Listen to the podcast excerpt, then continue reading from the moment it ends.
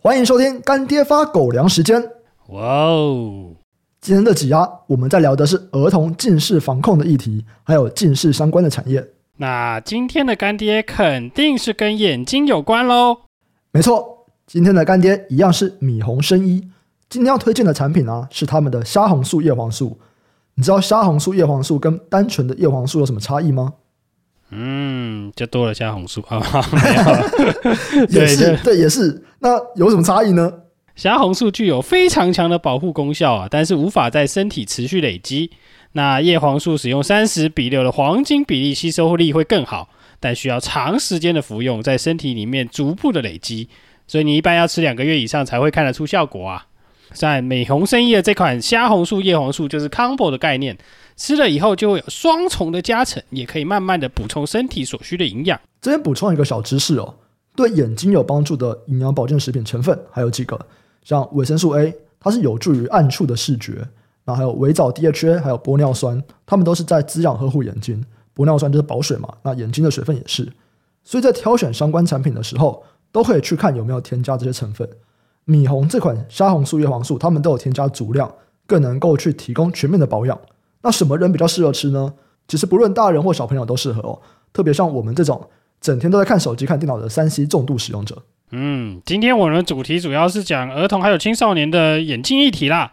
虽然叶黄素可以从食物中去摄取，但现代的小朋友真的很挑食啊，所以不一定有办法从植物中摄取到足量啊。所以家长应该是可以考虑直接补充叶黄素来保养。挑选叶黄素啊，最重要的还是要通过检测嘛，而且要纯量，不能够有过多的添加物。这些干爹都有做到。有兴趣的朋友啊，可以去看干爹的产品说明，标示的都非常清楚。最后就是狗狗粉丝的优惠时间，即日起到八月二十七日，在资讯栏点击链接购买米红生衣虾红素叶黄素，原价一盒八百元，你多盒购买最高优惠一盒只要六百五十元。最后，再次感谢干爹多买几天的肉干给我们吃。感谢干爹。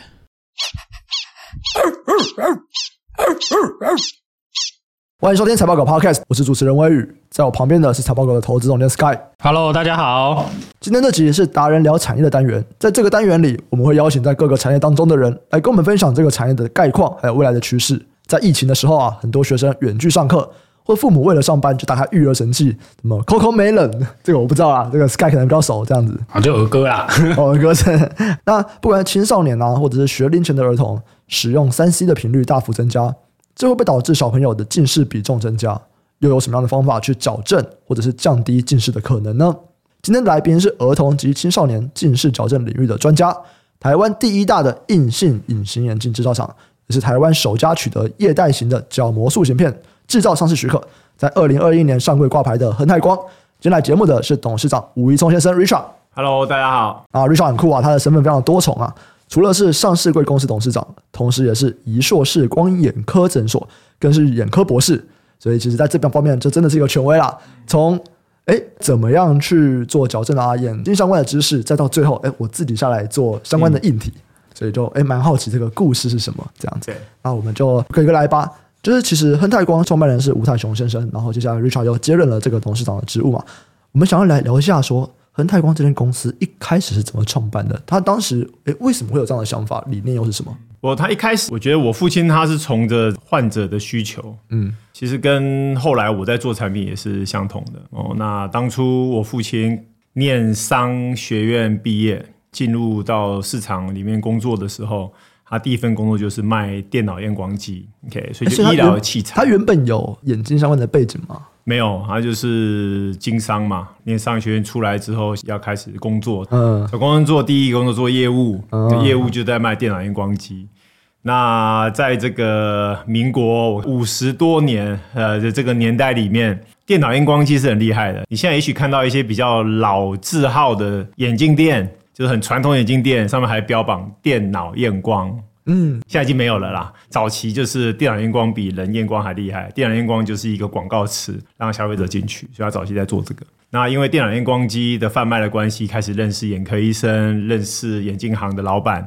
那这个台大的一个眼科的教授就开始跟他介绍说：“哎，现在视力矫正开始出隐形眼镜，嗯，这种东西，嗯，对啊。但是不要忘记啊，在五零年代。”五零年代、六零年代的时候，隐形眼镜就只有一种啊，嗯，就是硬式隐形眼镜，嗯，right，所以那时候的隐形眼镜的这个选择不多，很少，就硬式隐形眼镜。所以他从那时候开始，也就算是愿意创新吧。他那时候就开始去进入这个硬式隐形眼镜的制造。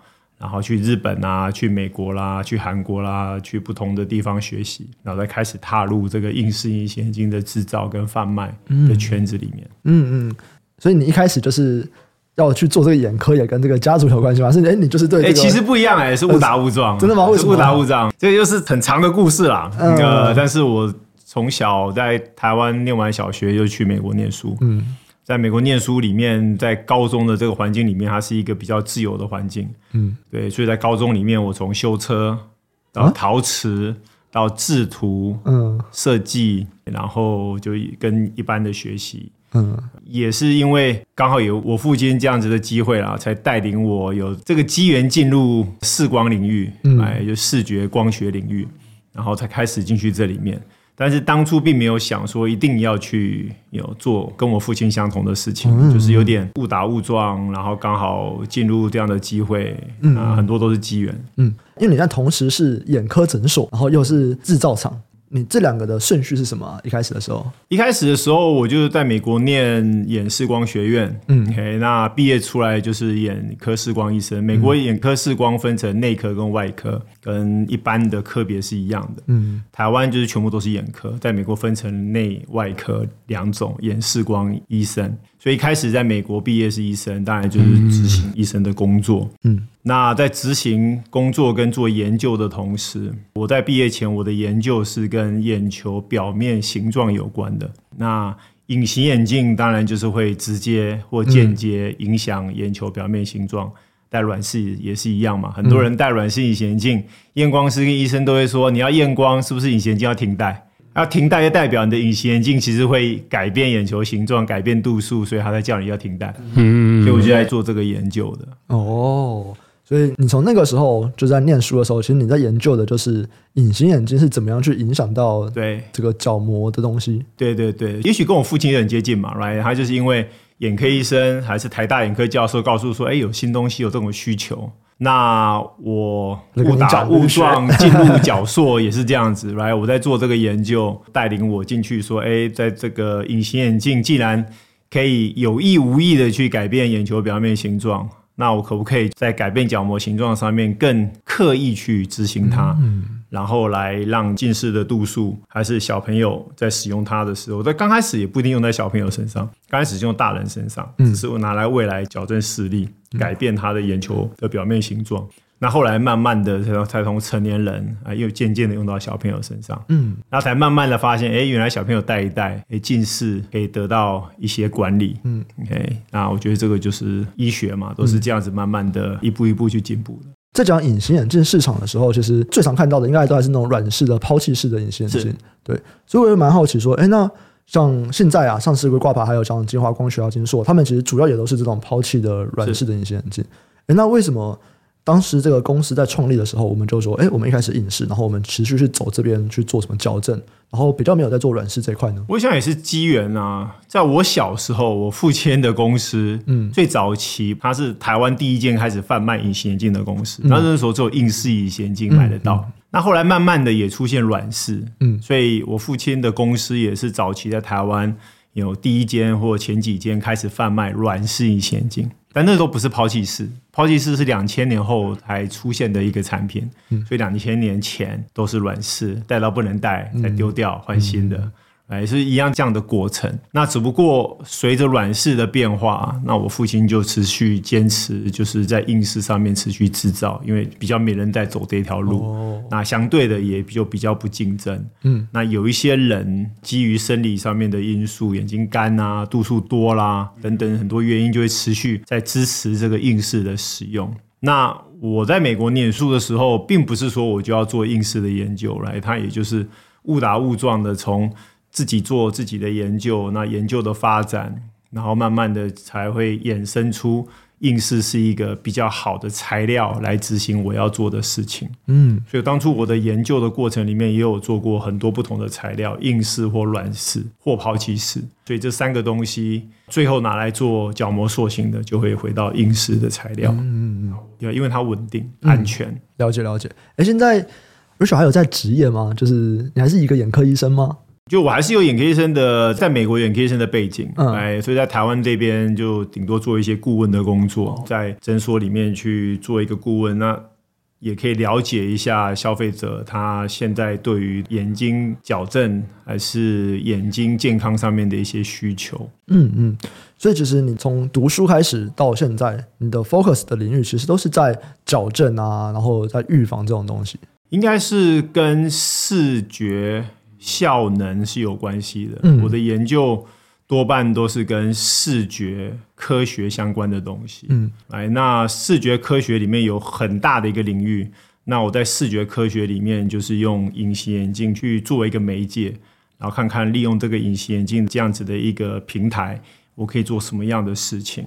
嗯，嗯啊，所以过去的这个领域都是绕在。这个环节里面，嗯啊，当然塑形镜也是一个很好的产品嘛。所以在还没有回到亨泰上班之前，我大部分的时间很多都是在教书，在视光学系教书啊。过去的十几年，台湾也开始奠定了验光师法，然后眼镜店从业人员对对对要专业，所以早期我的时间都在做这一些。那当然，我的本职也做一些研究。然后开发新的东西，嗯，所以在教书的同时，我也在做相关的这些东西。那这些东西就会回到恒泰去贩卖。就蛮好奇，就是验光这一块跟一般的眼科医生，现在看起来已经有一些店他们会说这是两个不同的专业，嗯，所以我们要有专业的验光师。这个趋势看起来是最近才开始到专业分工，对不对？其实全世界都有这样子的差异化出来啦，嗯，因为。度数跟验光不是说眼科医生不能做，眼科医生他也可以做，对、嗯，像美国还是很多国家，日本就是有眼科医生在执行很多的一些验光的工作。嗯，但是有很多国家，呃，大部分的一些国家，他就会再把一些眼科医生太忙，可能没时间做的，像验光的这个工作，会再切出来啊，再给验光师去执行。像台湾这么多人近视，总不可能都跑去眼科去验光。那眼科医生会太忙，那就必须要到眼镜店，有眼镜店的验光师来执行。所以这些法令每个国家都有自己不同的一些背景。了解了解。那我记得是两千年之后才有这个法令吗？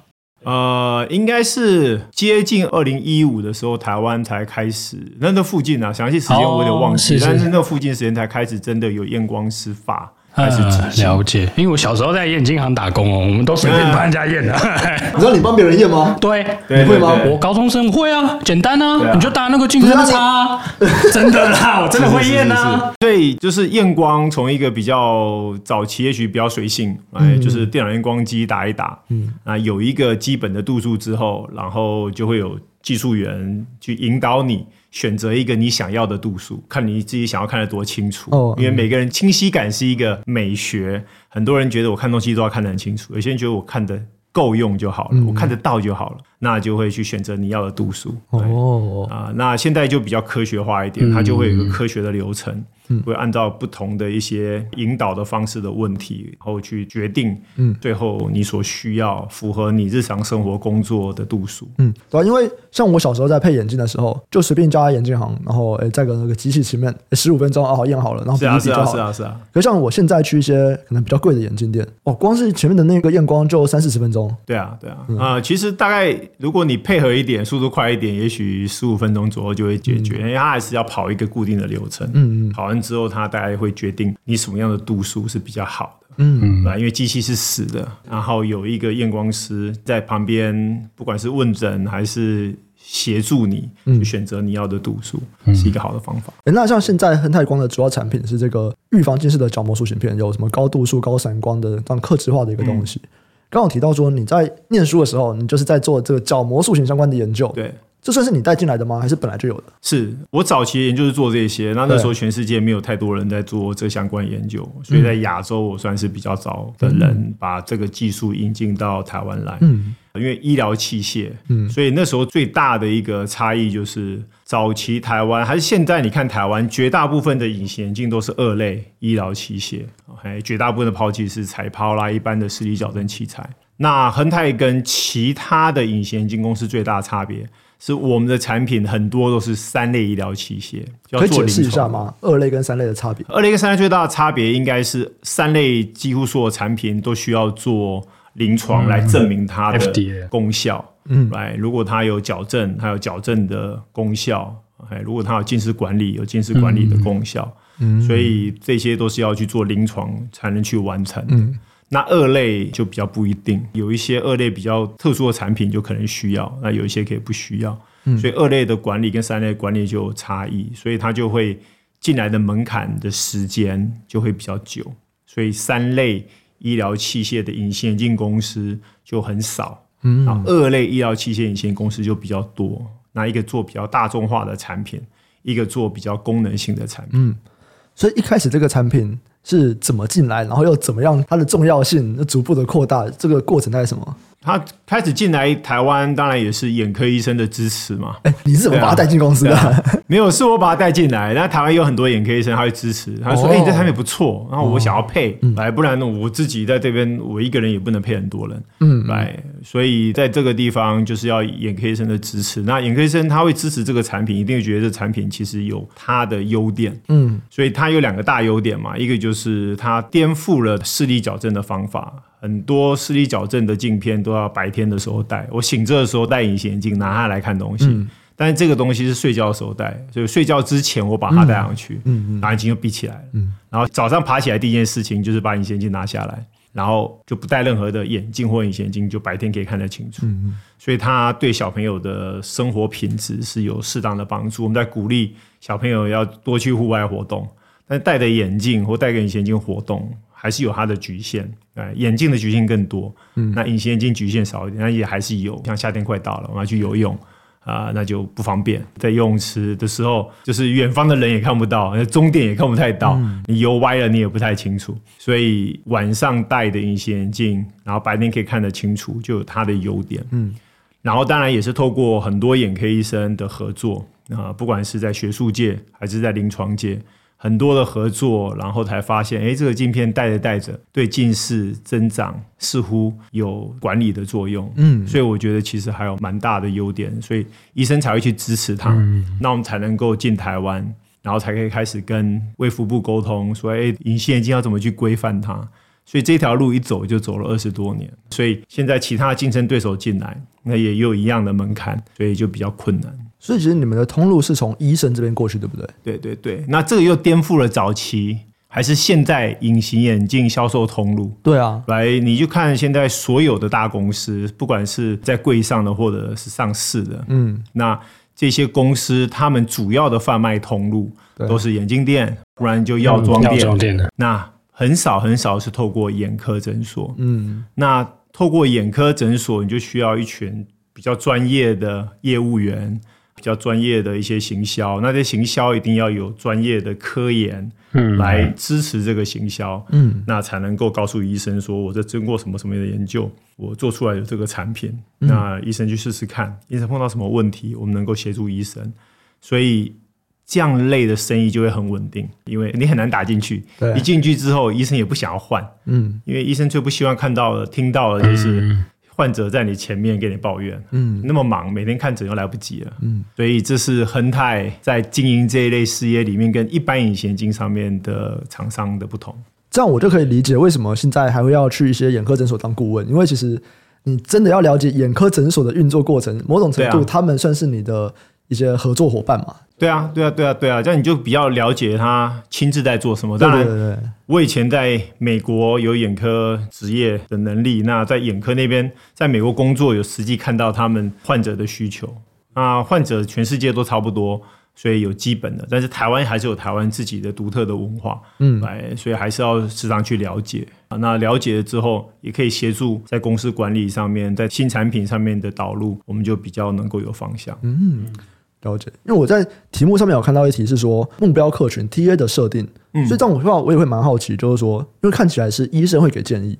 那你们会去设定说，哎，我的 TA 就是要怎么样的人吗？还是其实这东西都是可能就是各诊所的医生他们会来跟你说，哎，其实我们发现怎么样的客群还不错，嗯、那是不是你们要去针对这样的客群做一些调整？都有，都有，都有。来，我们自己也有一个很大的研发团队，来、嗯，那这些研发团队他也会去思考说，哎，我产品再来要做什么？嗯，那我自己有个很大的主轴。嗯，来，我从教书，从在诊所上面服务，诊所你把它当门市好了，对，对，门市上面服务，跟学术界上面服务，那就是现在回到公司，还是回到商业上面来做的事情，我有自己很清楚的目标了。嗯，那这些目标不外乎就是说，哎，我觉得在这么多的隐形眼镜产品里面，我认为隐形眼镜可以突破只有很单纯矫正视力的功能。嗯，哎，帮你看清楚，这应该是一个理所当然的东西了，在现代这个时代里面，嗯，所以在现代这个时代里面，除了帮你看清楚以外，应该还要再帮你看得更有效率，然后功能上面要更好，就是视觉效能，对吧？像你每天常大量的面对电脑，对，那你就会开始会觉得说，我在面对电脑的时候，我要戴眼镜比较好，还是戴隐形眼镜比较好？那如果我决定戴隐形眼镜，我戴哪一种隐形眼镜能够让我在看电脑的时候八个小时，我比较不会累，来，我八个小时看完，我还有时间再去看我有兴趣的，而不是八个小时看完的时候你就已经头昏脑胀。那你就觉得很像哦，好累哦，我不要再看电脑了，我要回去休息做别的事情。这跟隐形眼镜的选择会有差别哦。会啊，就从一个很粗糙的角度来看，嗯，如果你选择隐形眼镜，三个小时就会干，嗯，这是一个很粗糙的。眼睛干，你久了之后你就觉得哇，眼睛好累哦，我不能戴了，我要把它拿下来。嗯嗯。那如果今天从视觉效能来看，就是我这个隐形眼镜能够帮助你在看东西看得更清楚一点，更清晰一点，嗯。那也许你看久了，你也不会出现视觉模糊上面的现象。所以视觉效能的提升，对我来讲是一个公司产品的大主轴。那我觉得现在市面上有这么多隐形眼镜的，不管是上市贵公司，还是现在要开始的新公司，很多公司缺乏了它的真正的目标。他说：“我是做隐形眼镜的，是我做彩抛。”也许彩抛有目标了，我对啊，彩抛就是美观，OK，然后这我能够理解。对，那除了这个以外，多半的隐形眼镜就是说啊，我的隐形眼镜是矫正视力，嗯，但我觉得矫正视力是一个很普通的，本来就要做到的。那在矫正视力以上，你还可以干嘛？所以亨泰我就慢慢的把它改成了就是一个提升视觉效能的公司。嗯，嗯，嗯，那你这样去想，塑形片也是为了提升视觉效能啊。我帮助一个人在近视。加深的过程里面，不要加深的比较快一点，可以得到比较好的管理。那我可以降低高度近视这个人的数量，嗯，还是百分比来。那不要像以前小朋友的度数都是比爸妈深，一代比一代深，一代比一代深。但是我觉得有了塑形镜啦，有了这些近视防控的这些产品出来之后，哎，小朋友有机会近视比爸妈还要浅，嗯，开始看到一些反转。来，那这个反转最终的意义是什么？最终意义就是让深度近视的人口变少，嗯，而不是让近视的人口变少，嗯。我觉得近视说不定是个好事情啊。那为什么？因为现在的人都在看近的，嗯，对啊，连要看远的也要靠近的去看远啊。嗯，不 是我手机这样子，对啊，像你现在我看演唱会，大家其实是看，我现在手机屏幕这样子，对对对对，这样子，对啊。那或者我们现在在这个录音室里面，如果有个警报出现，我们要找的是什么？找这个逃生标志，那是近距离啊。对对对对，还是你要看一下你的手机，说手机里面哪个方向是对的？嗯，那有近视的人就可以看得到啊。没近视的人就只能看远的，问题你也看不了太远。嗯嗯，所以说不定近视化是一个人的进化论里面的一个正常的事情。嗯，但是问题是你在近视化的过程里面，你就不要变成高度近视。高度近视的话，会出现很多的现在已知的并发症。哦，对不对？呃，就是你常常在。保健的频道里面看到高度近视、视网膜剥离啦、青光眼啊，还是视网膜病变啊、黄斑部病变很多，我们就不要让你变成高度近视。所以近视要管理它，嗯，而不是就是像我们小时候不受管，反正就是自然嘛，嗯，就是 一千度就一千度，那又怎样？呃，但是现在可以去管理它，让这个近视不要加深的太快。那既然可以管理，我们就能够去知道说，我管理之后最终的目的，都是为了要让看东西的能力能够得到比较好的提升。嗯，那这样子的理念就可以应用在恒台很多其他的产品里面。那这是我有兴趣的，嗯，而不是就是只是在卖一个二十多年前就发展出来的技术。虽然这个技术还有很多成长空间，对啊。刚刚提到一个就是视觉效能的提升，然后你有一直提到一个就是清晰度，然后你说什么模糊啊，这样比较不会累。因为我戴眼镜嘛，所以我可以问一个嘛，就是说，假设我的眼睛一直都脏脏的，那我就会比较容易累，是不是？嗯，点到先讲好了，就是清晰，嗯。跟脏脏的，就是会模糊嘛。嗯，清晰跟模糊之间，它理论上清晰应该会比较好。你说我可以看比较久？呃，我也不一定，就是清晰感理论上是相当重要的。嗯，如果你不清晰，会出现什么问题？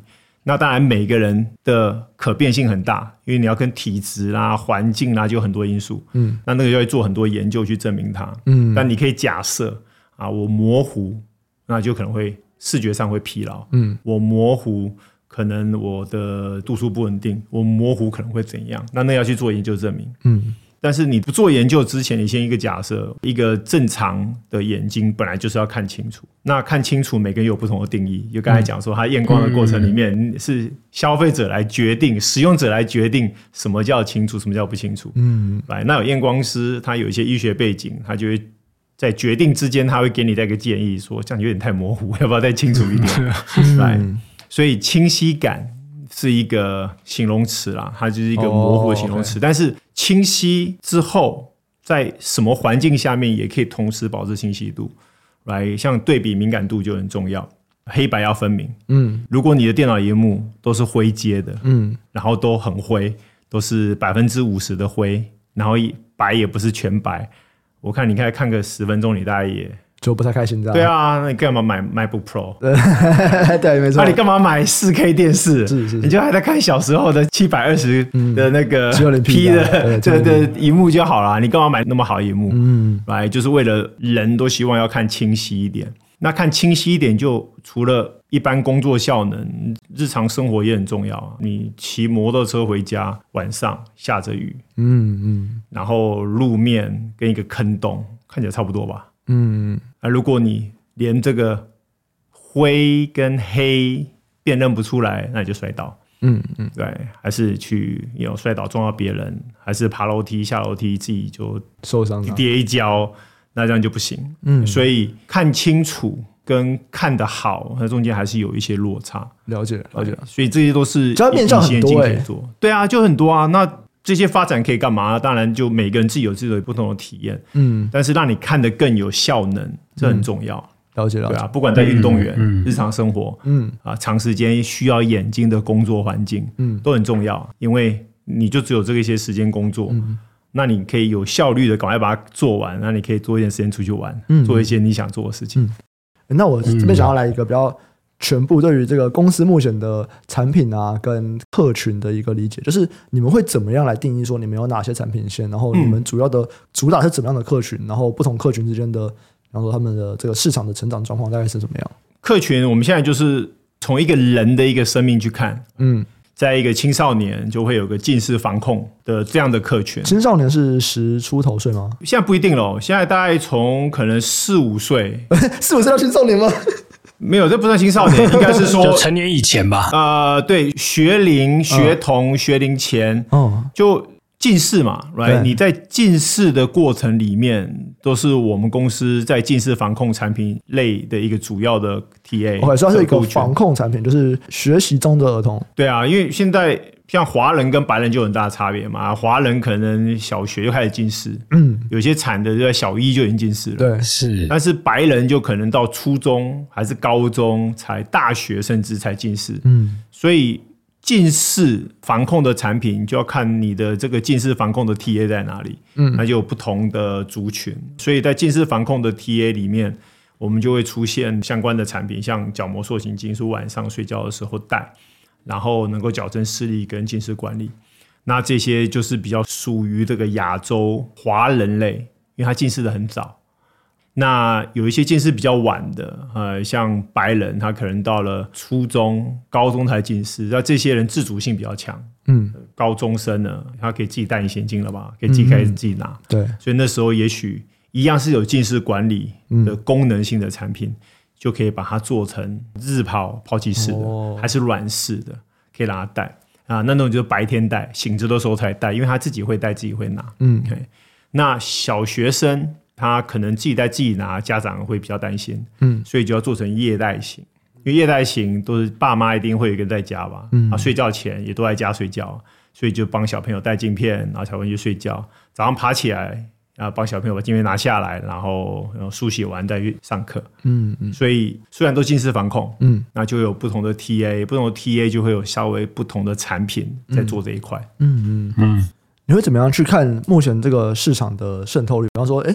有这个学龄的儿童，他们的预防，然后我觉得其实还有蛮大的空间。你这样想，台湾学龄小朋友近视防控的概念已经算做得很好，几乎每个小朋友，像台北市也有什么视力护照，嗯，来学校里面都会定期的做视力检查，对，视力检查不行就叫你要去看眼科医生，要做视力关照，对不对？要去给医生看完之后，他会叫你点药水，要叫做什么？所以已经有很多的手段，嗯，那在这么多手段里面，就点药水。点了之后，如果近视还在增加，还是已经有度数，嗯、那就要矫正它，不然去学校怎么看东西？嗯，那矫正它就要选择哦，像戴框架眼镜，嗯，戴软式隐形眼镜，戴塑形片，嗯，那塑形片跟药水加在一起，它就有很好的近视控制效果。小朋友去学校上课，又可以不用戴眼镜，呃，戴隐形眼镜又会看得很清楚，所以它有它的诱因。但是在整个塑形镜的这个市场里面，现在台湾也大概就 ten percent 和一成的小朋友在使用塑形镜，嗯嗯嗯，所以我认为他还有很多成长空间。嗯，来，如果你的家长，如果你有能力去协助小朋友做一些近视管理上面的选择，当然每个医生在卖这个塑形片的价钱不一样，我们也不能控制。嗯。那不过你在看所有的近视治疗的选择方法里面，塑形镜是对小朋友的生活品质最好的一种，来不用戴眼镜嘛，就继续去上学。嗯、对，他去学校跟小朋友玩足球啦、踢东西啦，下课时间去运动啦，什么都很方便。嗯嗯，那又可以控制近视，那就很好的一个选择。嗯，来，所以它的市场发展空间还很大。对，如果我们要做到三成的小朋友。要带的话，那我们还有三倍的成长空间，嗯，所以我们还有很多努力的地方，希望把这样子的一个产品分享给更多的父母亲，嗯，让父母亲可以用，嗯，但是他就需要透过眼科医生的验配。对对，这边是华人嘛？那如果是白人那边呢？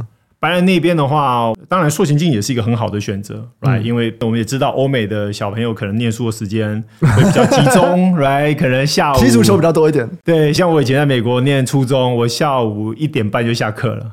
那一点半到太阳下山之前你要干嘛？当然就出去玩啦。嗯嗯，哎，那出去玩戴个眼镜也不方便吧？嗯，所以说眼镜也是一个市场。嗯，但是也有一些就是年纪比较大的，所以我们也有开发一些像日抛型的近视防控的产品。嗯，所以我们就有很多产品去符合在这个近视防控圈子里面。但就像我们刚才讲的，我们的产品也不止在近视防控圈子里面，嗯、我们也有一些是给老花眼的。老花眼就是看近的不太清楚嘛，对看近的不太清楚的这一群人，我们如何去提升他的视觉效能？嗯，让他在看近看远的时候可以有比较好的表现。嗯嗯，那我们也有一些产品是在近视稳定之后，然后老花之前的这一段。啊，这一段就一般正常人啊，嗯，那一般正常人就很多人会戴日抛，嗯，哎，那我们不是做日抛公司，所以我们在这边就会挑一些比较特殊的族群去做出我们的差异化。哎，像什么？啊、呃？像我们在台湾现在有开始在贩卖运动员的隐形眼镜。啊、呃，你把它想成是太阳眼镜，嗯，我把它放在日抛里面，嗯，呃，听一听有点奇怪，那你在太阳再好好的去想一想，我们在做运动的时候。有很多运动的时候戴太阳眼镜不方便，像山铁哈，像台湾现在流行山铁，哦、你要游泳又要骑脚踏车、嗯、又要跑步，嗯，那你戴这个太阳眼镜怎么游？嗯，戴一个太阳眼镜跑步也许可以，但是有时候边跑那太阳眼镜会晃，然后又流汗，因为流有很多汗吧，台湾这么热，然后就起雾，来，那骑脚踏车也许快一点，哦，戴太阳眼镜还 OK 啊，但是戴隐形就会更好，嗯，因为。戴太阳眼镜总是会有缝吧，它会有缝会漏光。嗯，你就不太能专心，因为会有反光，所以那些运动型的太阳眼镜要做很多处理，就很弯呐、啊，就曲面型的、啊，曲面型、啊，有点像泳镜一样的感觉，但是太曲面不像不像不像。啊！但是很多太曲面，很多人又会头晕呐、啊。嗯，他可能戴着戴着就会哦会晕，因为你有度数，那他就会想说，好，那我的那个太阳眼镜戴没有度数的，因为好买也便宜，嗯，然后花样又多，然后我再戴一个隐形眼镜，那为什么不能把它放在一起？嗯，放在一起就更好，所以我就做很多像这样子的东西。那冲浪的人也很喜欢啊，你在水上运动更需要保护眼睛吧？是，问题是。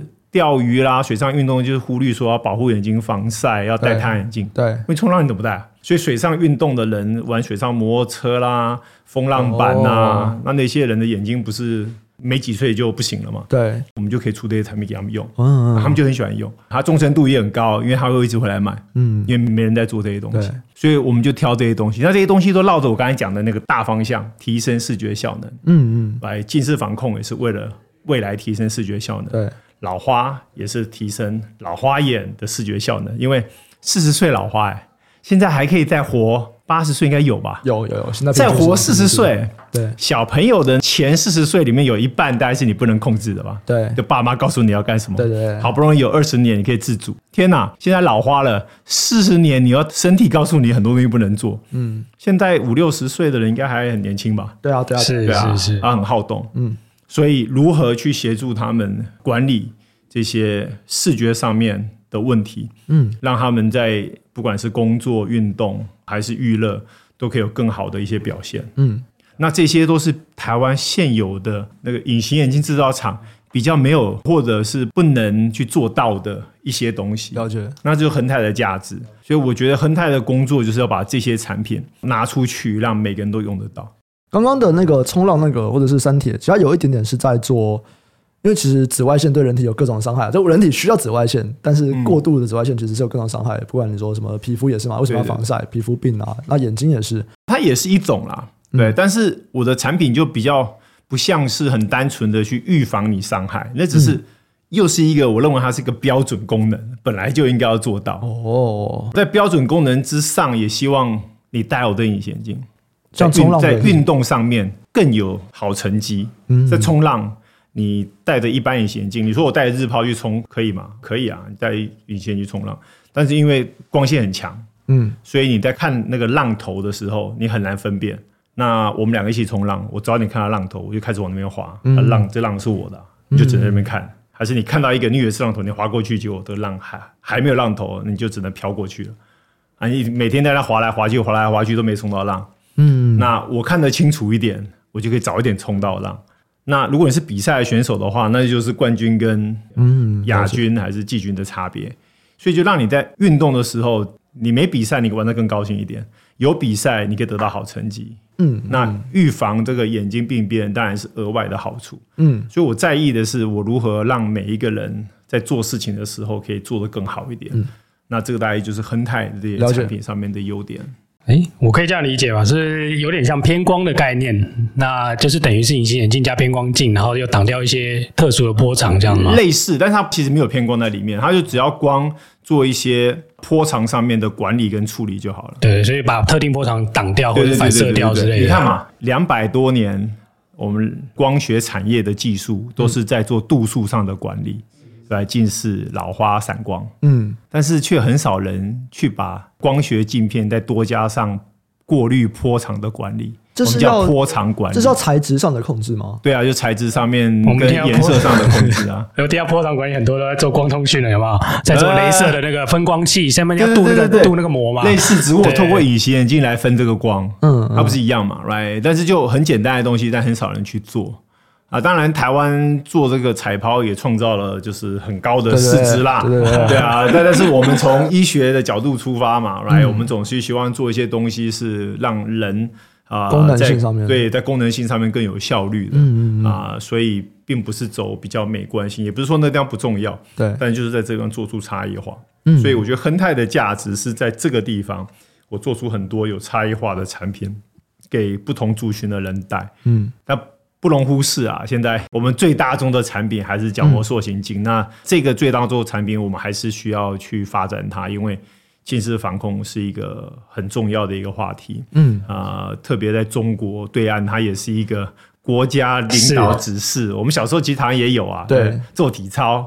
对，对，我们学校眼球健康操，眼球健康操。对啊，我还记得就是上课的时候，好像会有五分钟还几分钟，嗯、大家做体操。那中国其实像现在也是一样，就国家政策下来，那就是说要小朋友要做近视防控。嗯，所以我觉得这个也是符合这一个潮流，所以这类产品就卖得很好。它也是目前成长性比较高的。呃，不能说目前成长性比较高，而且最得到重视。因为我刚才讲那些东西也都应该会有快速的成长，只是他们渗透率比较低。对，因为它刚出来新产品嘛。嗯。啊，塑形有经过这二十年的铺陈，对，所以现在看起来公司绝大部分都在做塑形片。嗯啊、呃，那我们也知道，所以塑形片我们还是持续在努力。对啊、呃，看看能不能就是我在市场上有更多小朋友去用它。对对啊，因为它真的得到很多人的支持，有、嗯、很多眼科医生小朋友也都在带这个产品。这个是现在看。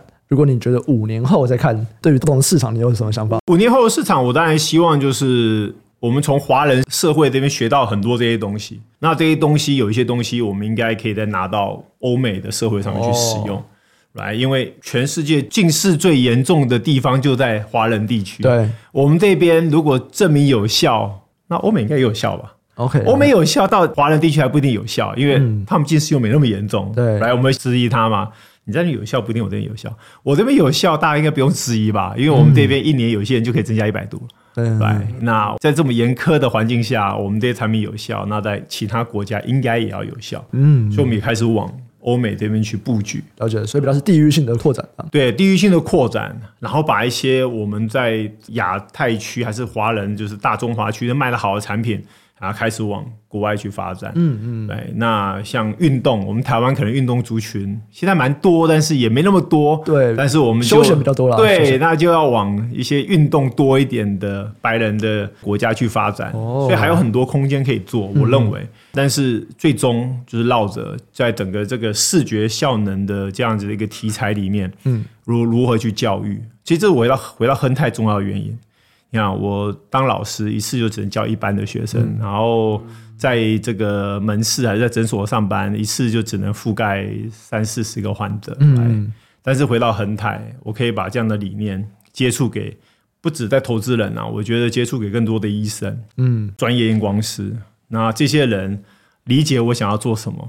他在把这东西推广到他们的患者还是客人，对，来，那我觉得在恒泰里面，我也透过很多像这样的机会跟投资人沟通，示范给他听，讲我的故事，嗯，那很多人听完觉得哎、欸、很有趣、欸，哎，嗯，来，不然一个老隐形眼镜产业，对，再怎么听都没趣嘛。顶多问你说你这多少钱？他说隐形眼镜一般来说，虽然它是医材啦，但还是会被归类在美观这边。可是你的隐形眼镜，它就真的是医材，就其实你还是一个医生。对啊，其实隐形眼镜都是医材，来，只是我们台湾它在法规里面被归类是医材，但是我们在讲医材的时候，通常会觉得它有一点治疗是啊是什么效果嘛？对啊，所以所以我们做的就真的是符合这个医材，所以才会说我们有些产品会被归类到三类医材。嗯嗯，那被归类到三类医材里面，我们这些初期的投资成本就会高很多，然后时间成本也很高。嗯，我们最长的证照要八年才会出来啊。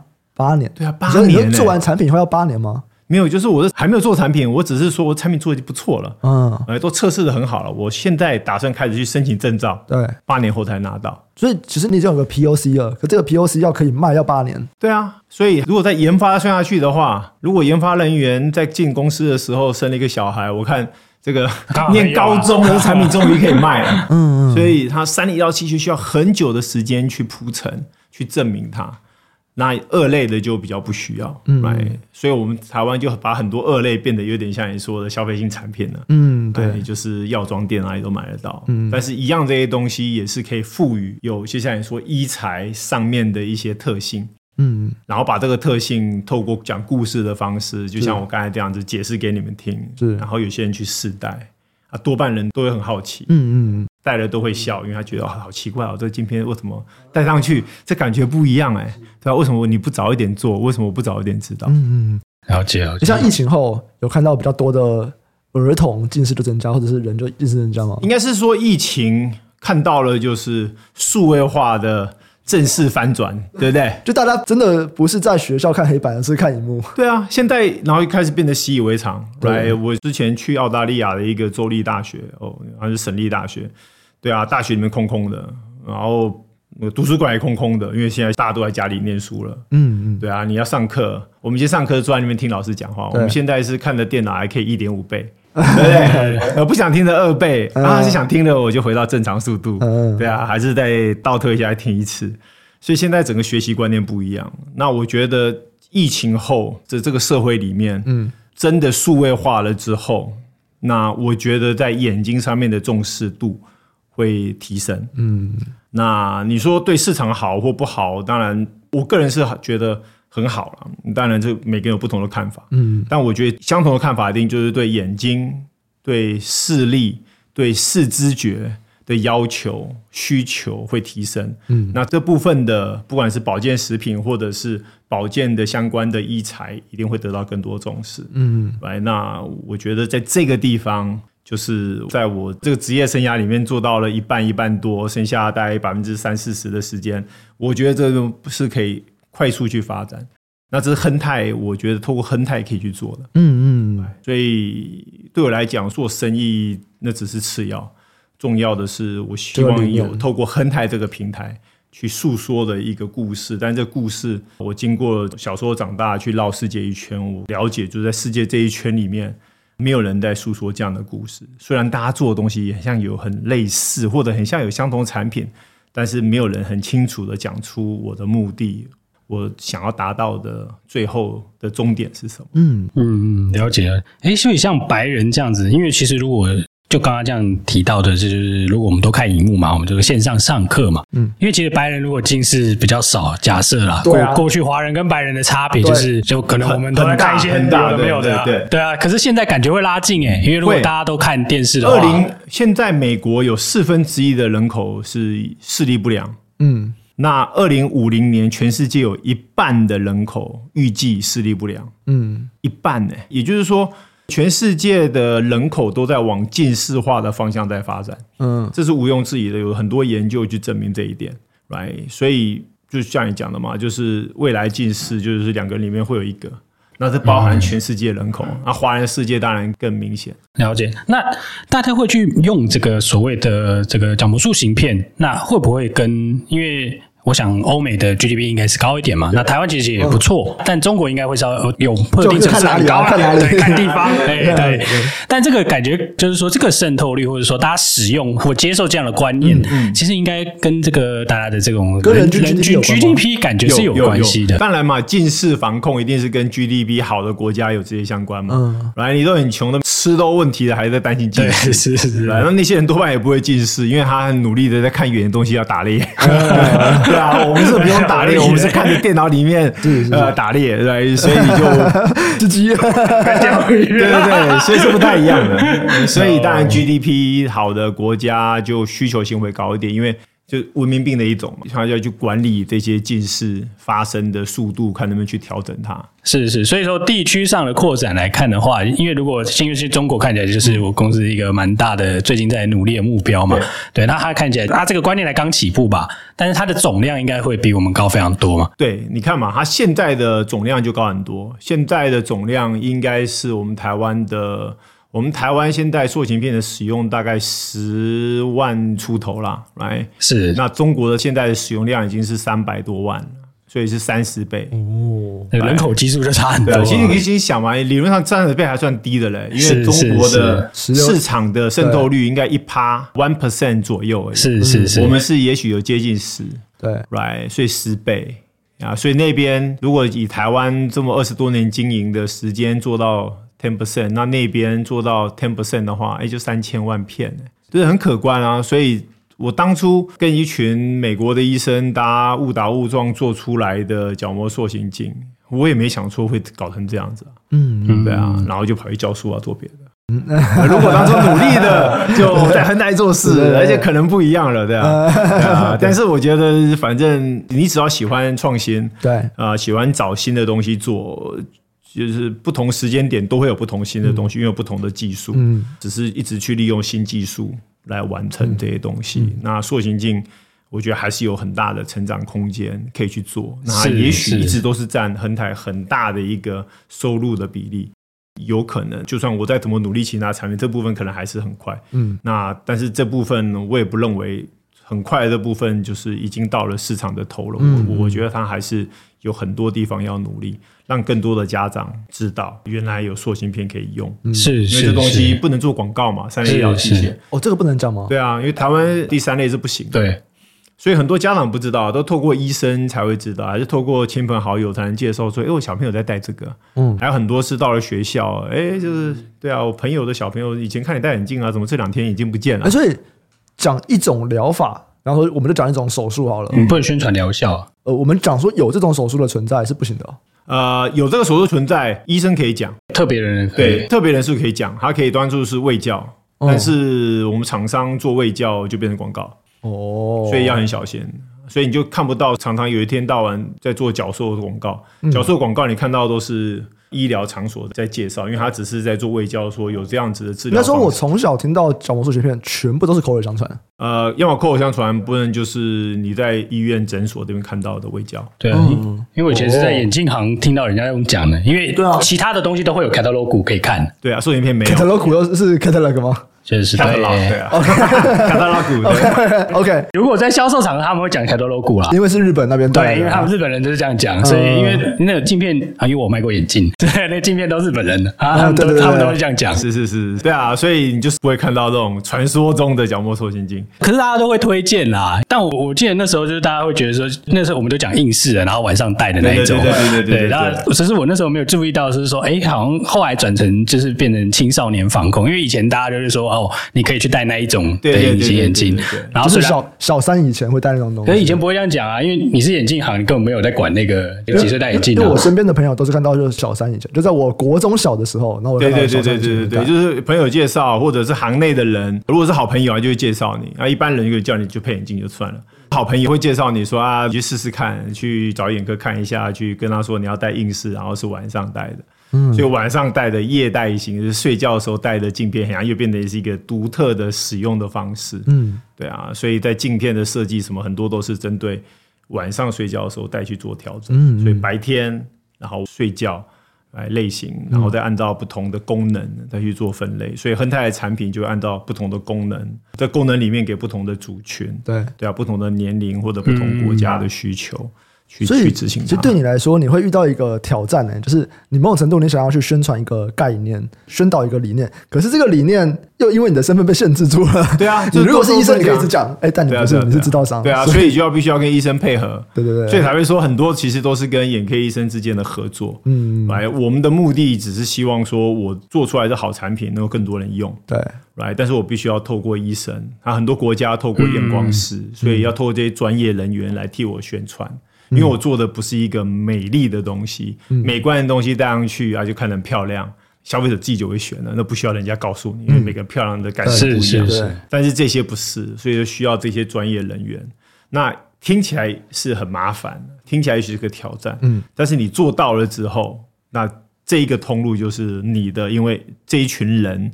这些专业人员，他天生就是也会很保护自己，是是是。然后他在选择上面也会很小心，因为他要做建议嘛，他也不希望有人来敲他的擂台，对啊，就说你东西不行的，嗯、所以这个通路就会很稳定。对。啊，这是它的这个产业的优点。这在各个国家上面会有不一样吗？比方说台湾不能，哎，中国可以，或者是韩国可以。呃，对，其他国家会有一些法规上的不同，嗯，但是在整个销售的生态是相同的。哦，对啊，所以，像很多台湾人都会去美国，然后回来台湾买隐形眼镜。因为美国隐形眼镜要写处方干嘛，很麻烦，是然后很贵，所以跑来台湾就要把一年份、两年份都买完，然后带回去。对，right，所以就代表美国那边在隐形眼镜上面的规范跟管理是很严格的。对啊，那因为它很严格，所以它的整个通路上面就很稳定。嗯，所以大家都能够赚到一定的利润。对，那公司的发展也会比较稳定，啊，比较不会大起大落。嗯，而且，所以这是它优点。刚好提到说，接下来中国可能会是一个很重视的部分。嗯，那台湾这边因为相对的，就是有在做相同性质的很少。那中国那边你怎么看这个竞争状况？中国经济状况其实也是蛮严重的啦，因为中国市场大嘛，很多人都去投资。嗯，来你也知道，中国现在这个热钱也很多，对，所以大家都都找项目投，拼命找项目投。嗯，所以中国现在也很竞争。最终还是回到这个生态面，你最终的媒介还是医生。哦，那医生要的不外乎就是一个稳定的产品。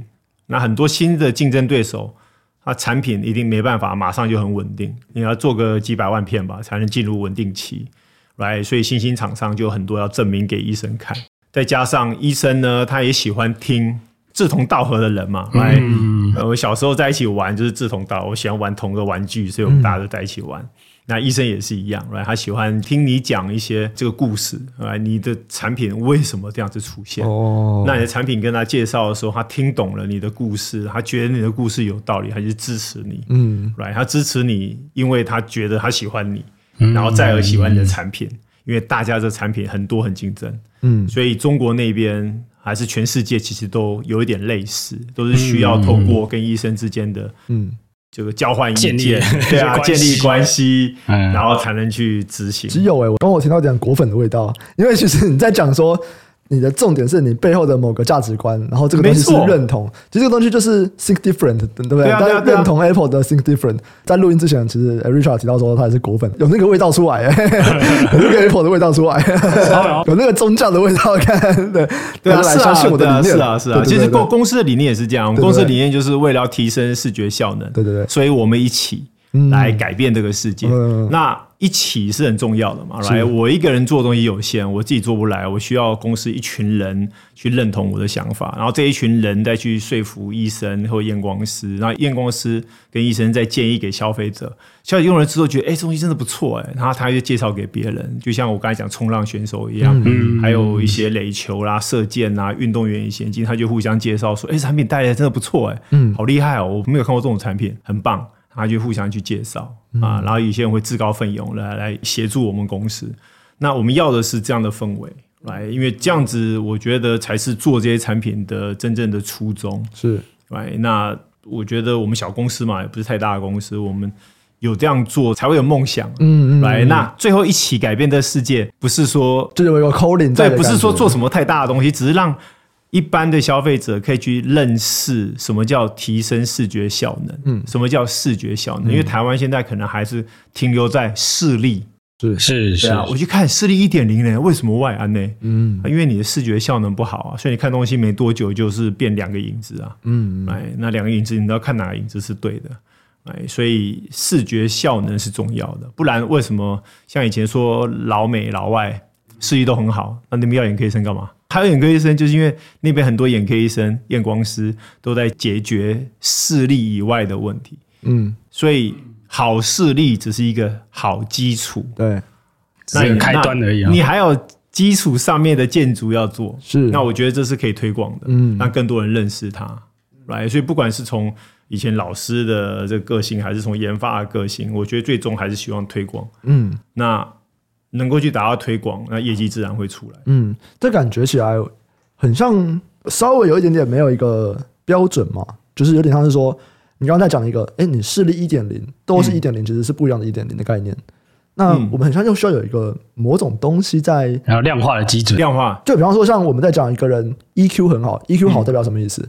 嗯、代表我们同理心啊，解决压力的能力啊，又、嗯、有不同的面向。对对对对对，某种程度你在讲的视力的这个视觉效能，它可能也是很多不同的面向。但我们一样都只讲一个。我们就只说，哎，你一点零啊，你闪光几度，你近视。其实一点零是视觉敏感度的一种，所以一点零是在某个条件下测量一点零，所以在一个白色背景、对黑色的字看到一点零。对，那也会有白色的背景、灰色的字。嗯，那灰是多灰？有五十 percent 的灰阶啊，十 percent、七点五 percent、五 percent。对，在不同的灰阶量视力值，然后就会不一样。对，就不一样啊，因为有些人就是对反差辨别能力欠缺，哦、所以他看灰阶就不清楚。嗯，因为我们全世界不是就是黑白分明啊，我们很多的色彩，那色彩都是灰阶。嗯，然后也会有色彩敏感度，来、嗯、对比敏感度，然后眼手反应能力、眼角反应能力，有很多东西。嗯，所以我刚才讲说视觉效能，它是包含一个很笼统，嗯、里面就很多细项。嗯、那那些做研究可以做。那一般人最能够理解的就是视力，对。那视力就有高反差视力跟低反差视力。我这边就不理解了啊，低不理解了。啊，低反差视力就是你现在看一个 iPad，iPad 上面贴个保护贴就变低反差了。你把保护贴撕起来，哇，好棒哦！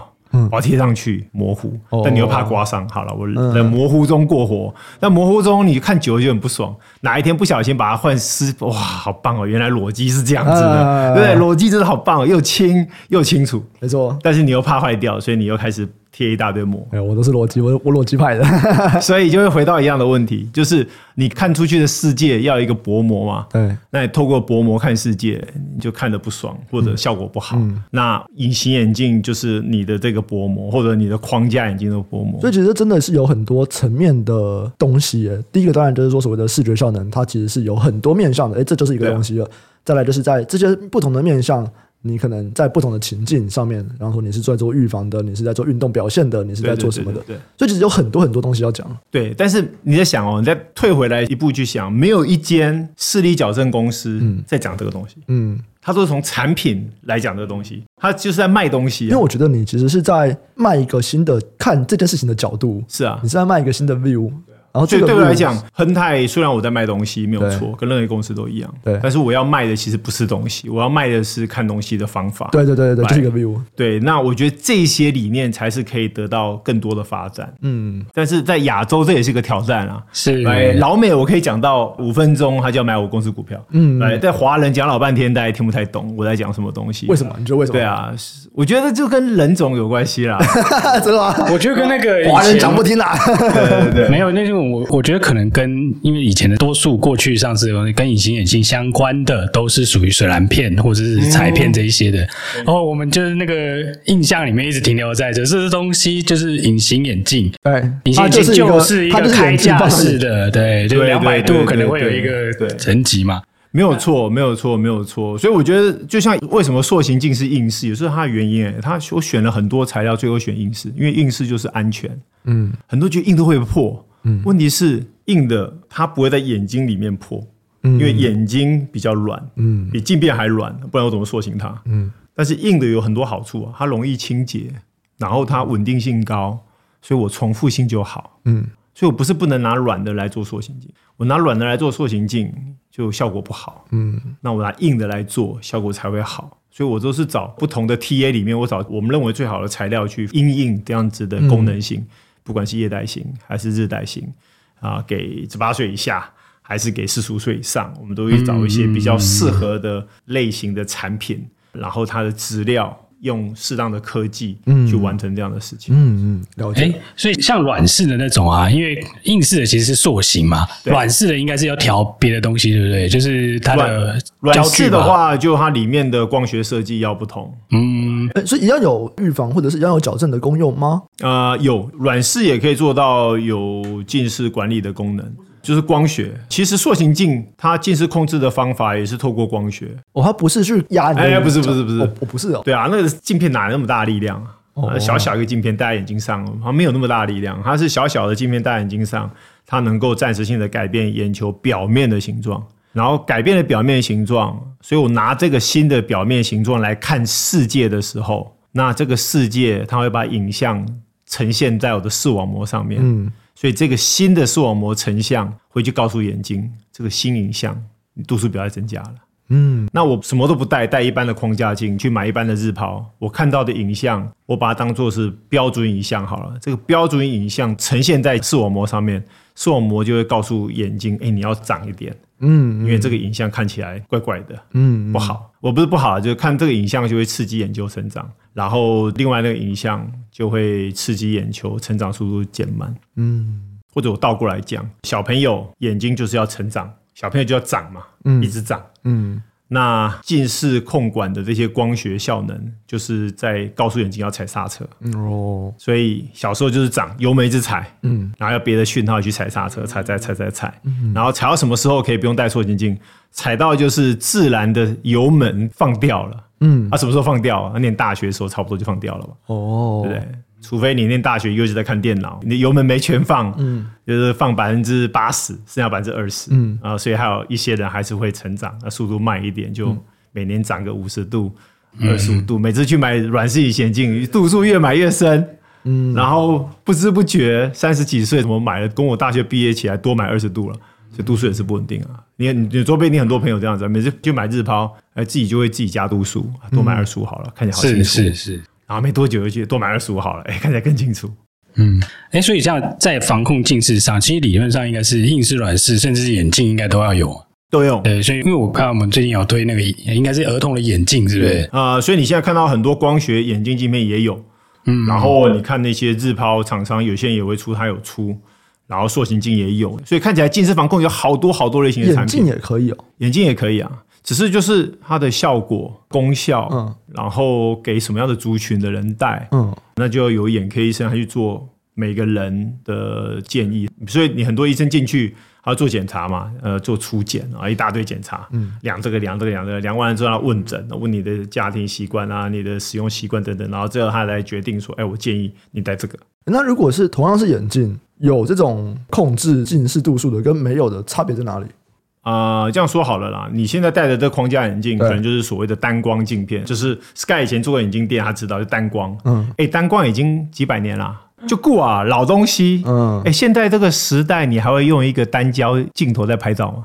嗯、不会吧？我会啦，还是有人啦。我用 iPhone 啦，我用 iPhone，iPhone 可以变，iPhone 是变焦，好不好？对啊，自动变焦。我说不是什么什么单焦的东西，所以对。单焦的镜头就是只有热爱的发烧族会用，对对对，对，一般人都是用变焦镜，而且还要自动变焦啊，对，还自动变焦。对，那为什么你还在戴单光的框架？眼镜？嗯，所以光下眼镜有没有多焦的？有啊，但很多人都说，哎、欸，我老花才戴多焦，没有啊，是是，是，现在很多多焦啊，多焦是我看过一种多焦是说什么上面看跟下面是不一样的，反正是老的，上面看对对对对有啊，那种当然是给老花嘛，问题是老花戴多焦。年轻人也可以再多焦，小朋友可以再多焦，嗯，来什么抗疲劳多焦、近视防控多焦，所以其实很多的这些利用镜片上面不是只有一个焦点，有很多不同的焦点来做不同的作用。有些焦距不是拿来看的，是拿来告诉眼睛，嗯，给眼睛适当的讯号，叫眼睛不要再长长，还是叫眼睛要怎样？哦，就像刚才说的波长管理嘛，那戴起来感觉会不一样吗？就看出去的东西会不一样吗？看起来都一样。除非你把那个眼镜片，还是你把那眼镜框不要挂在鼻子跟耳朵上面。嗯，我耳朵跟呃鼻子跟耳朵鼻子跟耳朵上面，就是你不要挂在脸上，你就是上下摇动。嗯，你就会发现，哎，这镜片怎么从上面看，从下面看，左边看，右边看，就会有不同的影像的扭曲改变。那那就叫多焦，焦点不一样。呃，就是一个镜片里面有很多不同的焦距，嗯、那很多焦距是拿来对焦让你看的，嗯，有些焦距是对焦在不同的视网膜上面去做不同的用途。嗯、像在做这种镜片的，跟传统的，因为像一般眼镜比较好的镜片，什么蔡司或什么的，对啊，这是同样的厂商来做吗？还是就不同厂商？没有，就不同厂商会有不同的设计跟理念啊，但是就相同的用途，所以哦，现代人不应该戴单焦。问题是单焦便宜啊，所以很多人去买眼镜就说啊，我就看着价钱尾巴就便宜啊，不一定便宜哦，我镜片超贵的。对啊，那你贵就是你的镜片就是来自比较不同的技术嘛，嗯，来什么薄啊？以前你选镜片它有多薄，对对，但多薄以外就很少人去选设计，对。那隐形眼镜它就是都很薄，所以隐形眼镜有时候会选材料啦，啊，设计啊，多半选设计啊，偶尔会选材料，对。对啊。那一般人看隐形眼镜就只看材料。我要细水胶，我要水胶，我要透气不透气，对不对？但是问题是在材料以外还有很多的设计的选择，那一般人比较不了解。对，那我觉得这个是需要教育。然后这个可以打广告了吗？还是也不行？也不行，这也不行。对啊，你在讲设计就会讲说哇，设计有比较好吗？有不好啊，就变广告。可是多教这也不行，教育可以啦。所以如果今天我说啊，我们两个要录一个 podcast 的讲。镜片教育的那可以，就讲教育是可以的，但是如果你只一直讲什么什么什么设计台比较好，什么不要不好，因为有对比啊等等，那就可能会变广告。就要看你用什么类型来讲这个东西，嗯、什么把它包装起来，对对，你怎么包装？但是其实这是大家都想要了解的、啊，讲一讲你就觉得很好奇，嗯、为什么隐形眼镜还有这么多？你现在配眼镜，你可以问他很多种。对啊，对啊，对啊，对啊，你有什么镜片会探出来让我看一下？连你认为不适合我的，也要都拿出来给我看一下，嗯、你就发现很多种。因为当时镜片各种，我就哎最贵这个，因为一般人也不会选那么多啦。因为这一般最贵的一定是蔡司啊，以前啦，嗯、对啊，这镜片两万。对啊，然后我们看到你这个就来供你，把这个蔡司你用就对。了，多层膜就是抗什么膜？有有几层膜镀几层膜啦。是啊，所以公司的产品的类型就是，我觉得你当然有很多族群有不同的类型的产品，所以我们的产品链就有很多种，嗯啊，但是每一种它独特的用途，它整个串起来有一个主轴，嗯，那那个主轴是我们想要去介绍的，所以每次跟投资人沟通都是为了介绍这个主轴，嗯，让大家可以了解。那我觉得那是我的主要工作，就是。让更多投资人知道。哎，我突然做什么？好奇一个，就是那你们是有办法跟比方说 KOL 一些 YouTuber 去合作，他们有点各种比较啊、介绍这样子，嗯，就是就不是广告，但是是可以。但是呢，你回到医疗器械，就会有医疗器械法规去管理你。对，所以你可以就是，但这个 view 可以，对，就是看你有谁。如果今天叫一个医生来讲，哦啊，叫医生来解释当卫教，嗯、那也许可以。嗯，对，厂商来讲就不行。嗯，然后如果九妹来讲，呃，这个各种啊，九妹就不行了，你找苍兰哥就可以了。也许类似，也许类似，对，所以是，是这样，就是台湾政府有很多的规范。我就想要找一个就不是医疗的，啊，我就想要找一个不是医疗，看看说，如果今天只是一个不是医疗的一个网红，他今天是在讲说，我们其实视力不只是单纯的一点零，这个我们其实有很多不同的面向。对。他来讲这件事情，就某种程度，对我来说，他只要不讲产品就没事。对对对，讲不了产品就可以，对吧？对对对，就你不要讲产品。所以，所以像我有时候我们会就是支持一些卫教是完全没产品，就是做一个，就我想要讲功德啦，反正就是就是大家了解这样，做一个公益，让大家能够认识跟介绍，然后让大家能够了解原来有这样的东西的存在。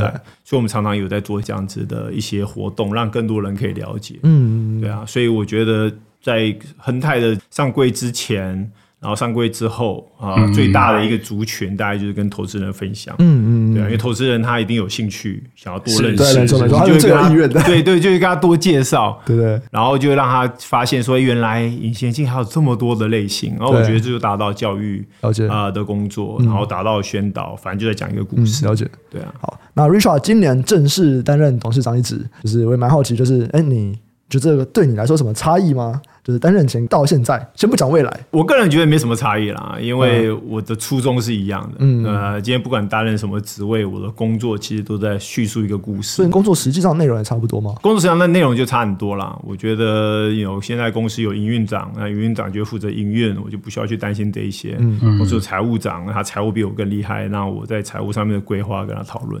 就像我刚才讲的，就是说我很知道我想要做的事情，我一个人做不到，嗯，我也没那时间或者没那个专业，嗯，那我需要有一群周边比我更专业的人，然后可以给我建议，然后也认同我的理念，大家一起去完成这一个。所以我觉得董事长前后，我的心态其实没有那么大的改变啊，但是工作的项目的内容是有比较大幅度的一些改变，倒是有。了解了解。那未来呢？未来想要。未来啊，未来还是一样嘛。刚才讲，我们刚问过，就我们刚才谈了很多未来，是是是，视觉效能什么东西，跟人家解释，继续去把这个发扬光大，对不对？去发扬光大这样子的视觉，然后把这样的东西，你想嘛，嗯，现在的隐形眼镜界，嗯，我们不要讲制造厂了，我想说就是一个 brand，一个品牌，嗯，没有一个华人的隐形眼镜品牌是卖到全世界，嗯，没有，来还没有做到。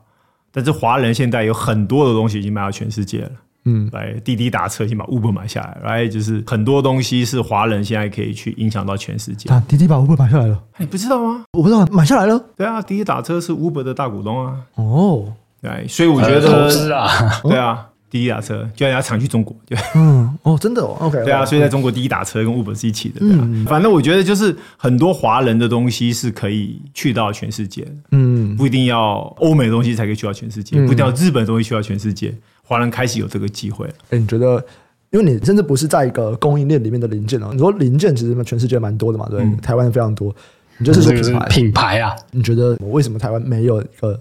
有啦，其实还是有啊，Acer、Acer 其实他们都还是有，对啊，对啊，可是就不多。对啊，啊不啊，不管是品牌或者是技术，对，我觉得这都蛮重要的。对，你觉得打到全世界的关键？对啊，就像 TSMC，它的技术可以在全世界被人家看到。那我认为华人是有这个机会的。嗯，哎，那随着年纪，随着这个时间的沉淀，我觉得让我看到有这样的机会。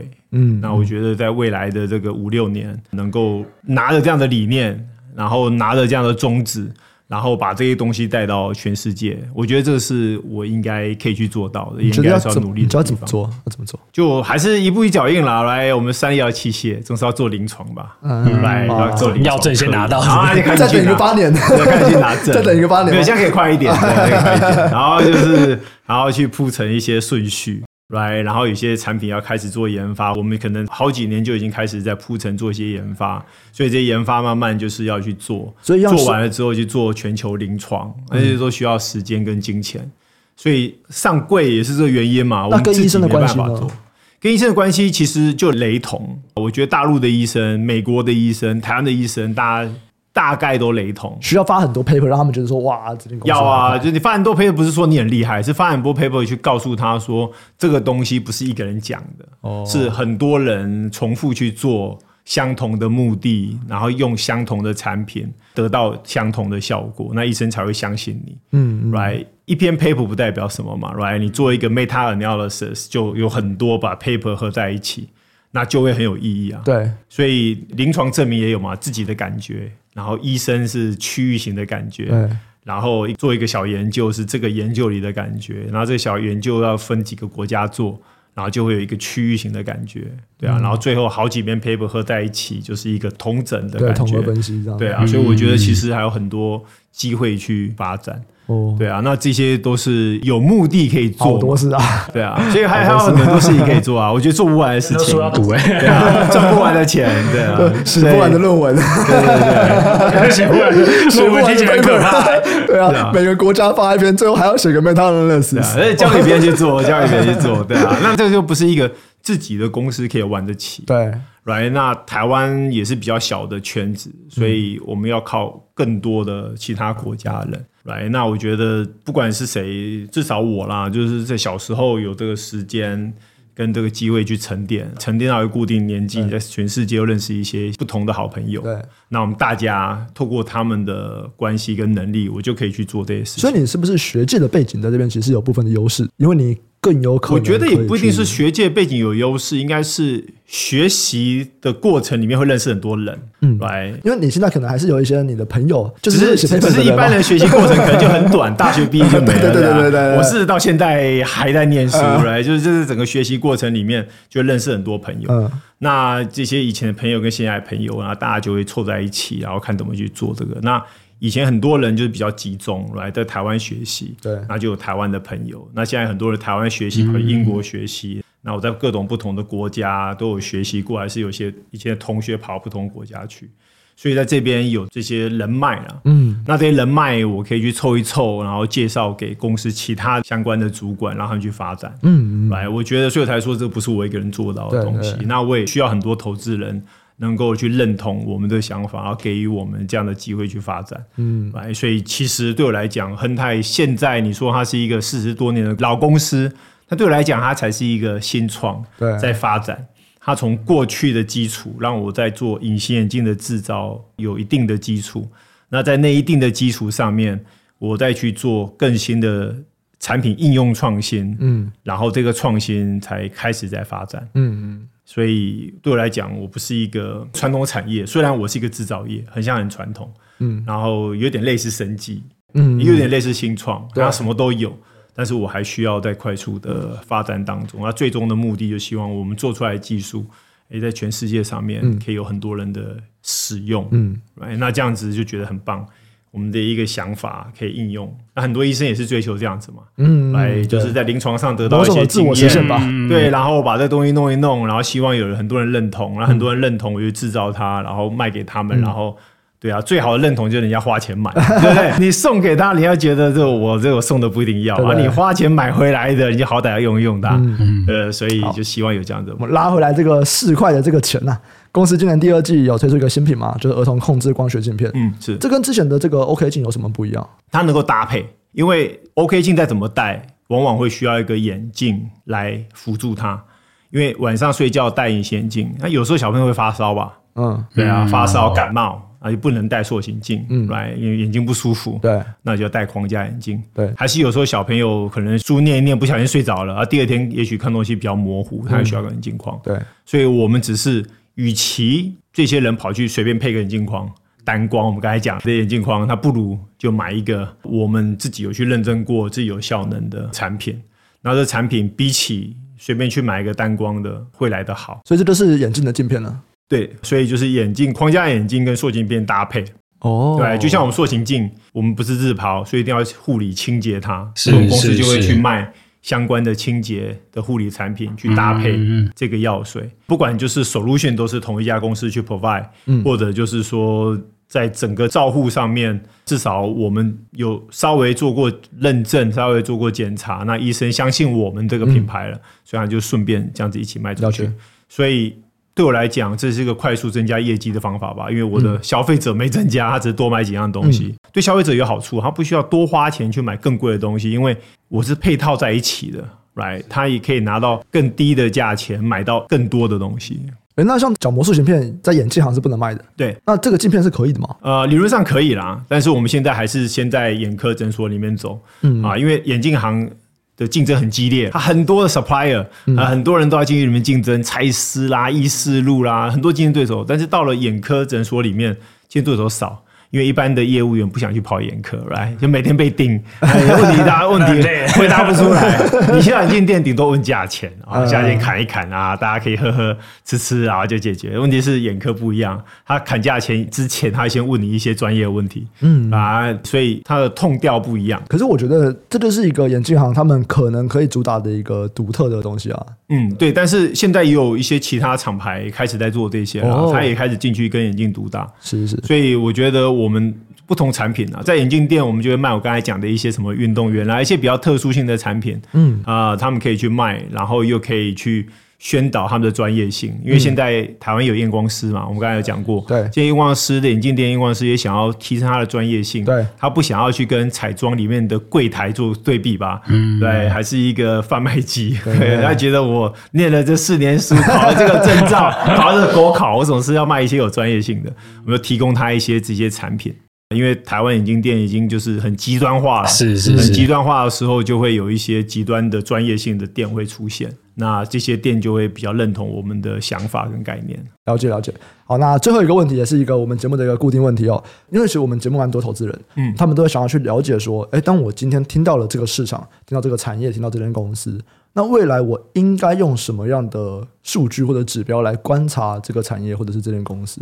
那你自己会觉得呢？就是如果今天我们想要看。这个产业它的成长状况，或者是某一些有没有什么比较前面的一些指标，或者公司的发展这些比较前面的指标，你自己会去观察什么指标？很好的问题。我的观察的指标大概就是来自公司再来要推出的产品有哪一些。嗯，我从小在美国长大，那我知道台湾这边很多投资人都很注意这个美股可以赚多少钱。嗯，来，但是对我来讲，美股可以赚多少钱那是落后指标。对啊，是啊，但是很多人会看啊，来，但是当然美股会赚多少钱，对我来讲是一个重要的一个指标之一。对，对，但是我觉得除了美股可以赚多少钱以外，我觉得是不是每年都有固定的成长性？来，我们现在。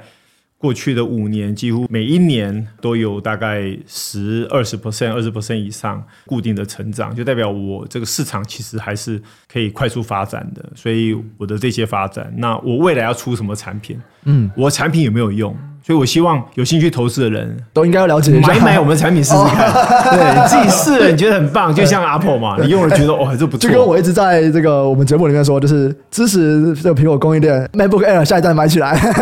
对，所以所以就一样来，只说我们的日包产品最多三十片，不是很贵，就是跟台湾其他的这个厂商差不多。是，所以就是买买来用用看，嗯、还是他们来拜访我们的时候，哎，多了解我们的产品，然后去眼镜店找找看。嗯，是是，还是去眼科诊所的时候，自己小朋友。有近视视力的问题，可以跟医生聊聊看，对，问问看医生对于亨泰的想法，对，来，因为至少医生不是我买通的人，对。如果医生都说，哎，亨泰不错哦，哎，你可以考虑看看，那我觉得就是一个好指标，是是是。所以我觉得从这里面去思考，这个是不是一个好指标，就比较好用嘛，right？然后希望大家就是能够长期拥有这个股票，对啊，就这样子，我们就可以走得比较久一点。对对对对对，因为我当然希望可以研发更多的新东西，对。然后用更新的东西来做更多的事情，那你的事情听起来是做不完的东西。没错啊，对啊，但是这就是早上爬起来去上班的动机吧？是是是，来就是希望今天能够解决一些问题，然后让我的产品可以顺利的放到一个消费者的手上，是，然后可以戴上去，然后发现哦，看到的事情，哎，事情都不一样。嗯，小朋友可以不用戴眼镜，也可以跑去运动，嗯，来这样就很棒。好。那非常感谢 Richard 的分享啊，真的东西非常的精彩，而且其实听到了很多没有想象中的东西，就更多的其实真的是在学习到一个，就是看眼睛的不同的视角，就是我们要怎么样去看待我们的视力这件事情。没有错，对，没有错。希望未来还有机会，就是常回来，我们分享一些不同的新产品。没问题，没问题。对，有新产品一定要跟我们讲。对对对，刚刚讲嘛，新产品就是新指标嘛。我们再听听看这个产品 make 不 make sense。对，然后你再来看，你觉得产品很棒，那你这公司应该可以买啊。好，没问题。啊，喜欢听众朋友记得按下订阅、分享给亲朋好友，给我们五星好评。如果任何支持建议或问题，都可以到 Apple Podcast 或 YouTube 留言。有业务合作的需求，也可以参考资讯栏的业务合作信箱。感谢大家收听，我们下期再见，拜拜。拜拜，谢谢，谢谢。